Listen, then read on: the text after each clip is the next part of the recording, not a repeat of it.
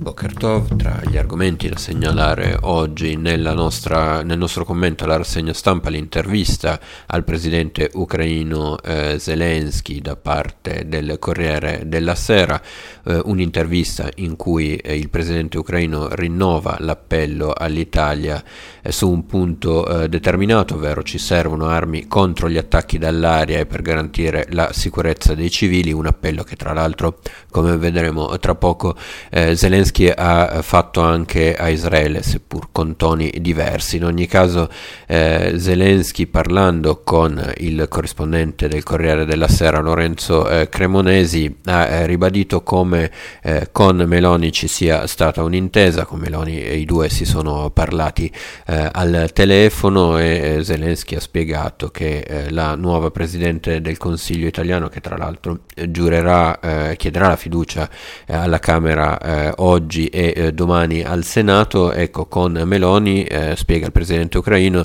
eh, Meloni si è detta chiaramente favorevole alla nostra comune alleanza e mi ha assicurato il suo pieno sostegno per l'Ucraina contro l'aggressione russa. Nell'intervista il presidente ucraino non si dice preoccupato per le controverse tesi espresse dal leader di Forza Italia Berlusconi sul, eh, sull'invasione decisa da Mosca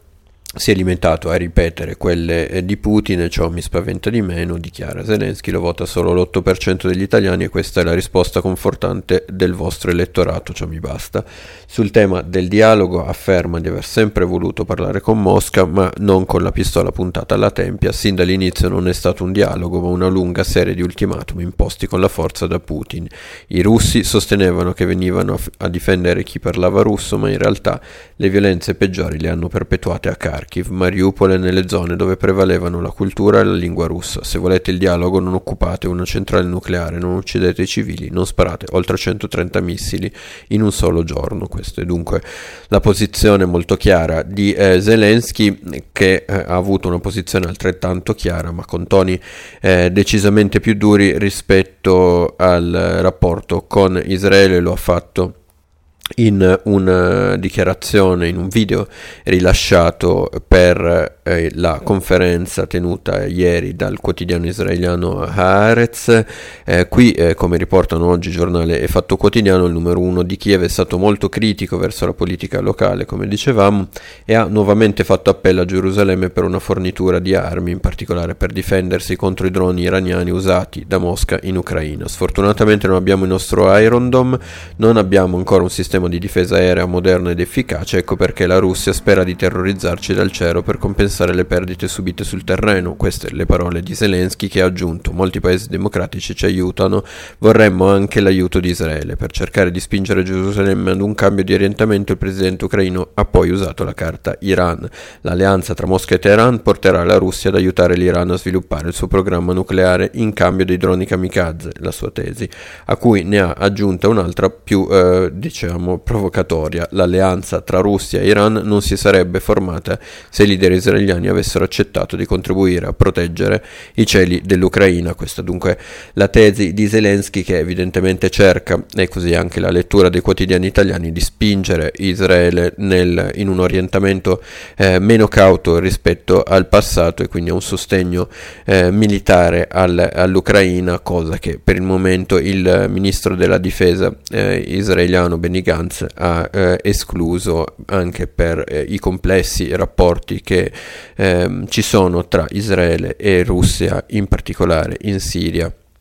dove eh, con Mosca c'è un accordo e, eh, per colpire soprattutto eh, Hezbollah e ehm, gli emissari eh, iraniani nell'area, quindi è una questione di sicurezza eh, e eh, di priorità per Gerusalemme che in ogni caso eh, come ha raccontato il New York Times e come riprendono oggi tra gli altri Libero e Avvenire, eh, non ha negato il suo aiuto a, ehm,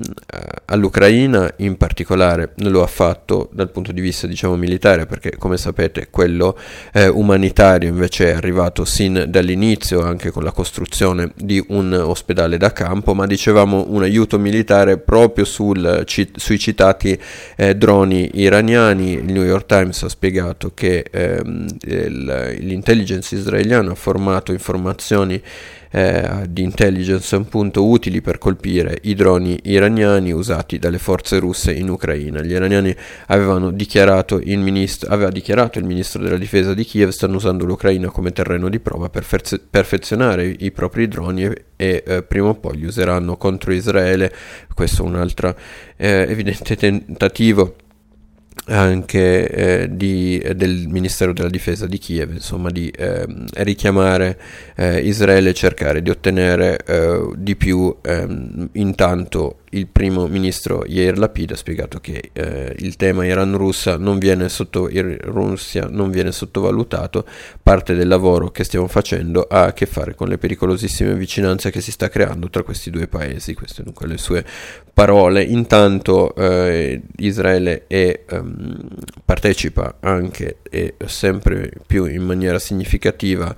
al tema del gas, del commercio del gas, una delle notizie molto analizzate sui giornali di oggi è la situazione appunto del prezzo